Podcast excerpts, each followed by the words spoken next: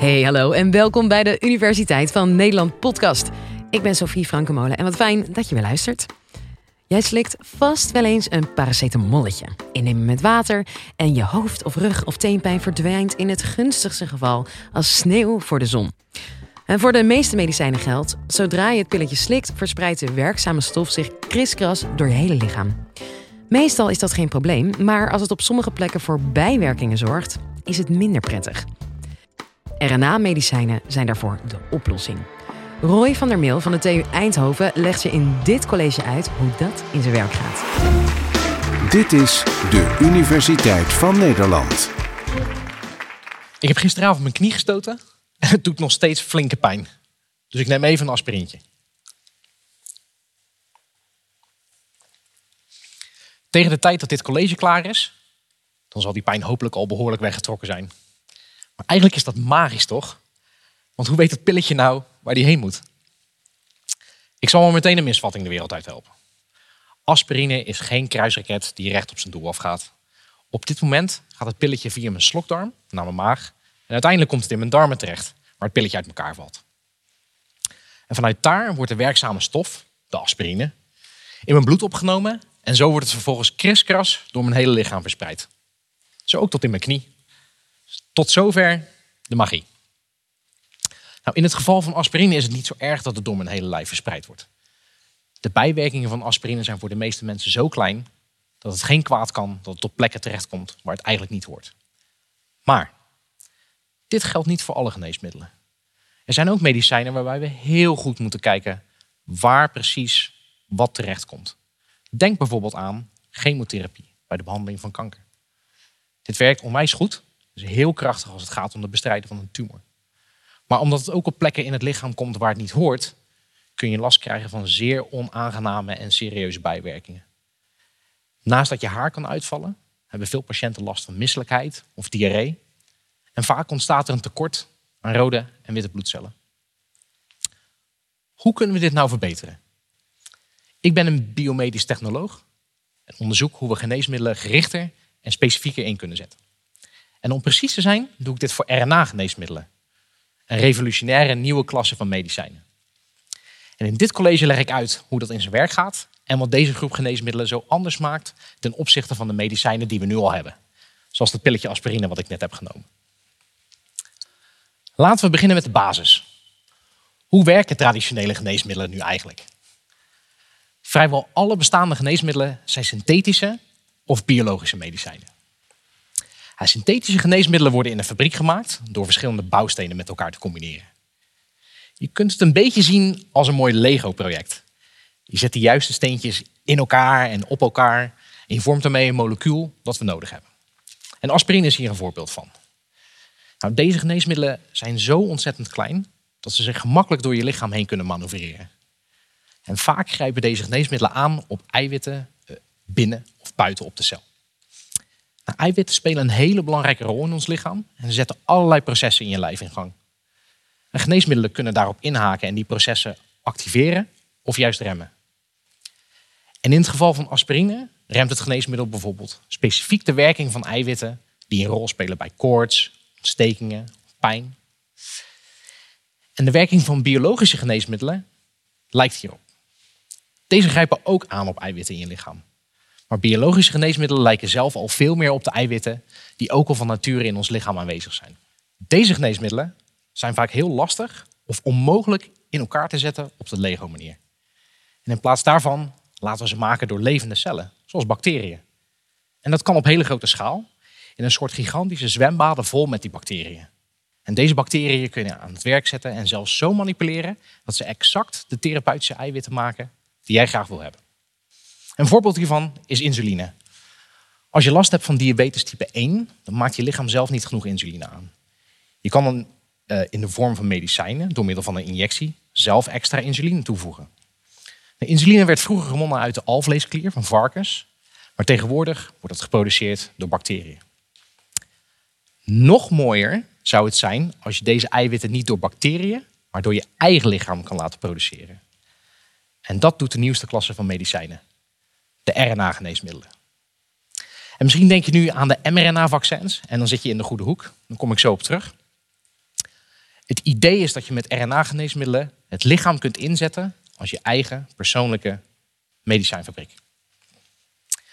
Nou, om te snappen hoe RNA-geneesmiddelen werken, hebben we een kort lesje over DNA en genetische code nodig. In elk van onze cellen bevindt zich DNA. En dat wordt stevig beschermd door de celkern, een soort kluis. En afhankelijk van signalen uit het lichaam worden er kopietjes van stukjes DNA gemaakt. Dat noemen we het messenger-RNA, oftewel mRNA. Het mRNA kan je dus daarbij zien als de boodschapper. Het bevat een code die de informatie van het DNA overbrengt naar de rest van de cel. Het mRNA wordt de celkern uitgesluist en komt in het plasma van de cel terecht. En daar bevindt zich het ribosoom, hier in blauw. Dat is een machientje die de code kan omzetten in een bepaald product, een specifiek eiwit. Bijvoorbeeld, in jouw DNA staat de code beschreven voor het hormoon insuline. Insuline zorgt ervoor dat suiker kan worden opgenomen uit je bloed en in je cellen terechtkomt. En dat is belangrijk, want dan kan jij die suiker gebruiken als energiebron. Dus zodra je wat eet, dan stijgt je bloedsuikerspiegel. Dan geeft jouw lichaam een seintje aan je cellen om RNA-kopietjes te maken van de code die voor insuline staat. En vervolgens maakt die cel insuline aan. En dat is de kralenketting die je hier ziet. Nou, het mooie van RNA-geneesmiddelen is dat ze gebruik maken van de keuken van het lichaam. De ingrediënten zijn allemaal al in onze cel aanwezig. Het RNA is het recept. En het ribosoom kun je zien als de chefkok. En hier zit precies de crux van wat we willen doen met RNA-geneesmiddelen. We willen dus onze medicijnrecepten de cel insturen door een stukje RNA-code te schrijven en dat aan te bieden aan de cel. En hiermee geef je dus eigenlijk het lichaam een blauwdruk om zelf geneesmiddelen te produceren. Het meest bekende voorbeeld van RNA-geneesmiddelen zijn natuurlijk de mRNA-vaccins tegen COVID-19. En hoe werken die nou eigenlijk? Het coronavirus heeft een specifiek eiwit dat op de buitenkant van het virus zit. Het spike-eiwit. En het spike-eiwit is eigenlijk heel bijzonder. Het herkent en bindt aan receptor-eiwitten op de buitenkant van onze cellen, waardoor het coronavirus die cellen binnen kan gaan. Je kunt het vergelijken alsof het virus de juiste sleutel heeft om een huis in te komen. En aan het begin van de pandemie hebben onderzoekers de RNA-code van die spike-eiwitten heel snel achterhaald. En zo weten we dus precies welk stukje RNA van het virus verantwoordelijk is voor die karakteristieke spike-eiwitten. En vervolgens is deze RNA-code gebruikt in het vaccin. Dus wanneer dat ingespoten wordt, gaan jouw eigen cellen het spike-eiwit van het coronavirus exact nabouwen. jouw immuuncellen zien dat, die herkennen het spike-eiwit als lichaamsvreemd en die bouwen zo'n immuunrespons op tegen het coronavirus zonder dat ze daadwerkelijk met het echte virus in contact zijn geweest. Mocht er nu een variant opduiken waar het vaccin niet werkzaam tegen is, dan kan de mRNA-code heel snel aangepast worden om nieuwe effectieve vaccins te maken. En ook kunnen mRNA-vaccins in de toekomst snel ontwikkeld worden, mocht er een nieuwe pandemie uitbreken. Maar ook kunnen ze worden ingezet tegen bestaande infectieziekten, zoals bijvoorbeeld de griep. Een andere toepassing van RNA-geneesmiddelen is eiwitvervangende therapie. Een voorbeeld hiervan zijn stollingseiwitten. Als jij een wondje hebt, dan maakt je lichaam stollingseiwitten aan. En daardoor komt er een korstje op het wondje en kan het goed helen. Er zijn ook mensen bij wie die stollingseiwitten niet goed aangemaakt worden of helemaal niet. En dat is een probleem wanneer die mensen te maken krijgen met een grote wond of een operatie. En op dat moment krijgen deze patiënten extra stollingseiwitten ingespoten die geproduceerd zijn door bacteriën. Ja, dat zijn dus weer die biologische medicijnen waar ik het eerder over had. In plaats van dit eiwit te produceren in bacteriën en daarna toe te dienen, kan ook een RNA-geneesmiddel met de juiste instructies worden toegediend. Waarna jouw lichaam dus alsnog zelf deze eiwitten gaat produceren. Nou, deze techniek kan in de toekomst waarschijnlijk voor de productie van veel meer eiwitten gebruiken. Bijvoorbeeld ook voor insuline.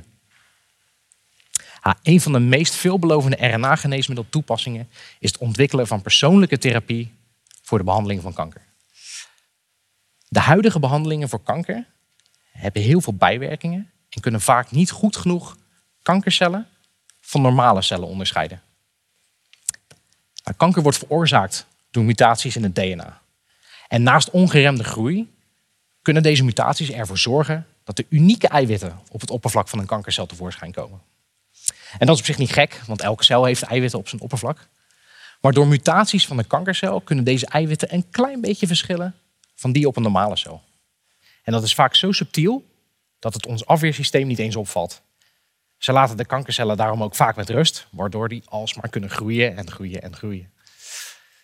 Maar als wij het DNA van die kankercel en een normale cel vergelijken, kunnen we precies zien welk stukje code afwijkt en verantwoordelijk is voor die unieke eiwitten op de buitenkant van de kankercel.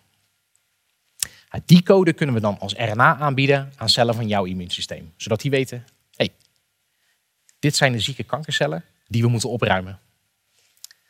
Nou, welke mutatie kanker veroorzaakt, is voor elke patiënt uniek. En daarom spreken we hier ook echt van persoonlijke antikankermedicijnen. Dit klinkt veelbelovend en RNA-geneesmiddelen zullen in de toekomst kunnen worden ingezet bij de behandeling van zeer veel verschillende ziekten. Nou, voordat we RNA-geneesmiddelen voor de behandeling van meer ziekten kunnen inzetten, zijn er echter nog wel een aantal uitdagingen. Ten eerste is RNA ontzettend kwetsbaar. Ons lichaam is heel goed in staat om RNA te herkennen en af te breken. Ons afweersysteem denkt namelijk dat lichaamsvreemd RNA het gevolg is van een infectie door een bacterie of een virus en probeert dat onmiddellijk op te ruimen. Ten tweede zijn RNA-geneesmiddelen een stuk groter dan die traditionele medicijnen waar ik het eerder over had.